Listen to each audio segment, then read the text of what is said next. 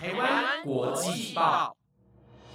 ，The Taiwan Times 制作播出，值得您关注的国际新闻节目。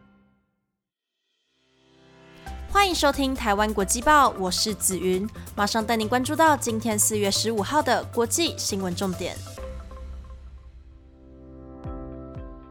Hello，各位听众朋友们，大家好，我是紫云。最近台湾疫情陷入了高峰期，你们认为应该要与病毒共存，还是以清零为目标呢？大家听完我今天的播报后，可以到台湾国际报的 YouTube 频道去观看，短短六十秒带你了解这两者的不同哦。那如果听众朋友们有什么建议或者是想法的话，也欢迎到 YouTube 留言或者是 Apple Podcast 告诉我们哦。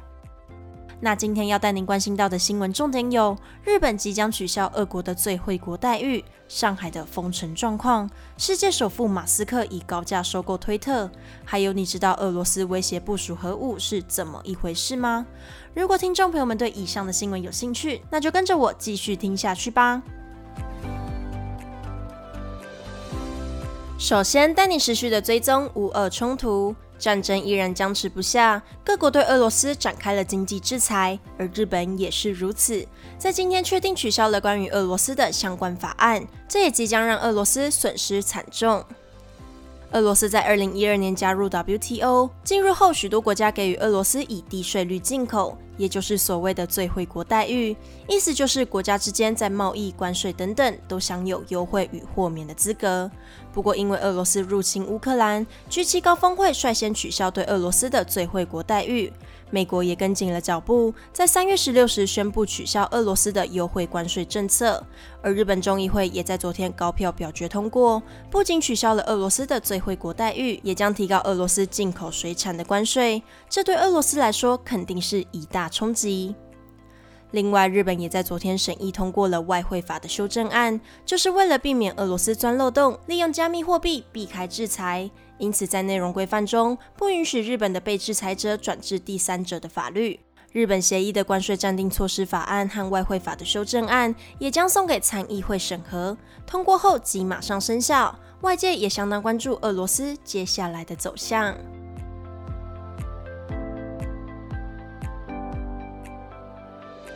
接下来带您关注到政治消息。俄罗斯不断的反抗北约东扩，而中立国的芬兰与瑞典也正在考虑是否加入北约。对此，俄罗斯也做出了回应。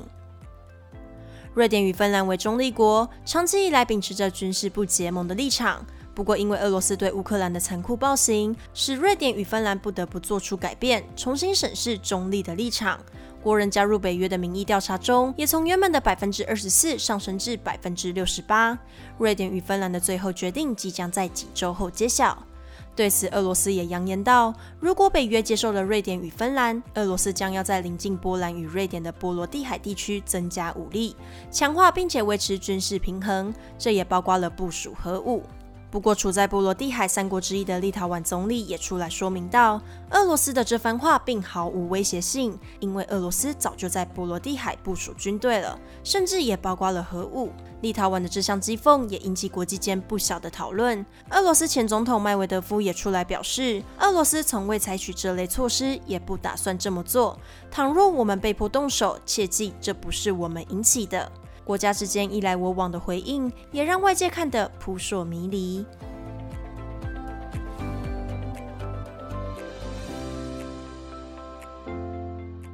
第三则新闻带您关心到疫情消息。在上个礼拜，我有说到上海因为疫情严峻的关系而封城，而被关在家的当地民众也做出了反抗，甚至有防疫人员自尽的消息。在中国疫情持续高峰，单日增加了约三万的本土病例，而上海就占了九成五，一天当中就有了二点七万的染疫者。极高的数字也让上海人民陷入了封城的状态之中。为了应对疫情的高峰期，上海也分为了封控区、管控区、防范区三类，实施分区分级差异化的防控管理。不过，在极端的监控之下，人民不仅没有东西吃，也面临到了医疗问题。被逼到尽头的人民在昨天自主解封，冲上街头反抗，有人喊口号，有人与警察和医疗人员产生冲突，种种的惨况在上海街头真实呈现。除了民众上街自主解封反抗，站在第一线的防疫人员也传出了憾事。上海虹口区卫生健康委员会的讯息中心主任钱文雄在十二号自杀，甚至老婆也随夫自尽。虽然中国警方没有给予明确的死因，不过许多人却认为钱文雄是因为压力过大而自缢。上海的状况惨不忍睹，不少人为钱文雄的死感到遗憾，也期盼上海能恢复正常的生活。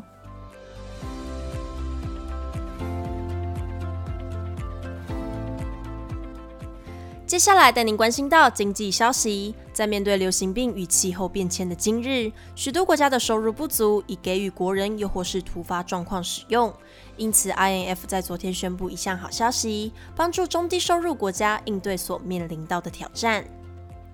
INF 是国际货币基金组织，由一百八十九个国家组成，隶属于联合国及社会理事会。除了促进全球货币合作、确保金融的稳定和促进国际贸易之外，也监察各国的贸易状况、资金的协助与提供技术，也就是维持全球金融体系的组织。而昨天，INF 宣布将成立新信托基金，也将募集约四百五十亿美元的资金，以帮助低收入和脆弱中等收入国家。INF 总裁乔治·艾娃也说道，在疫情肆虐之下，这个信托基金可确保较富裕的国家将资金分配给较脆弱的国家。除此之外，INF 在前两天也设立一个特别账户，提供管道给捐赠者及国际机构，帮助正遭到战火袭击的乌克兰。INF 设立信托基金及特别账户，这些受到帮助的国家也表达他们的谢意，相信不管是乌克兰还是中低收入国家，都能早日脱离困境。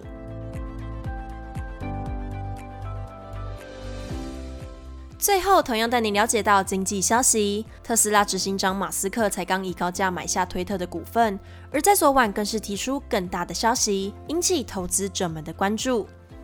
世界首富马斯克在一个星期前宣布，以美金二十六点四亿元买下百分之九点二的推特股份，大约是台币的七百五十六亿元。而推特是美国的社群网络平台，在去年拥有一点九二亿的活跃使用者。马斯克在成为推特的最大股东后，似乎还不满足。根据彭博社的报道，马斯克正式提出以百分之一百收购推特这个平台，并且以每股五十四点二美元出价收购，换算成台币约一点二四兆。在消息释出之后，推特的股价也在盘前飙涨了百分之十八。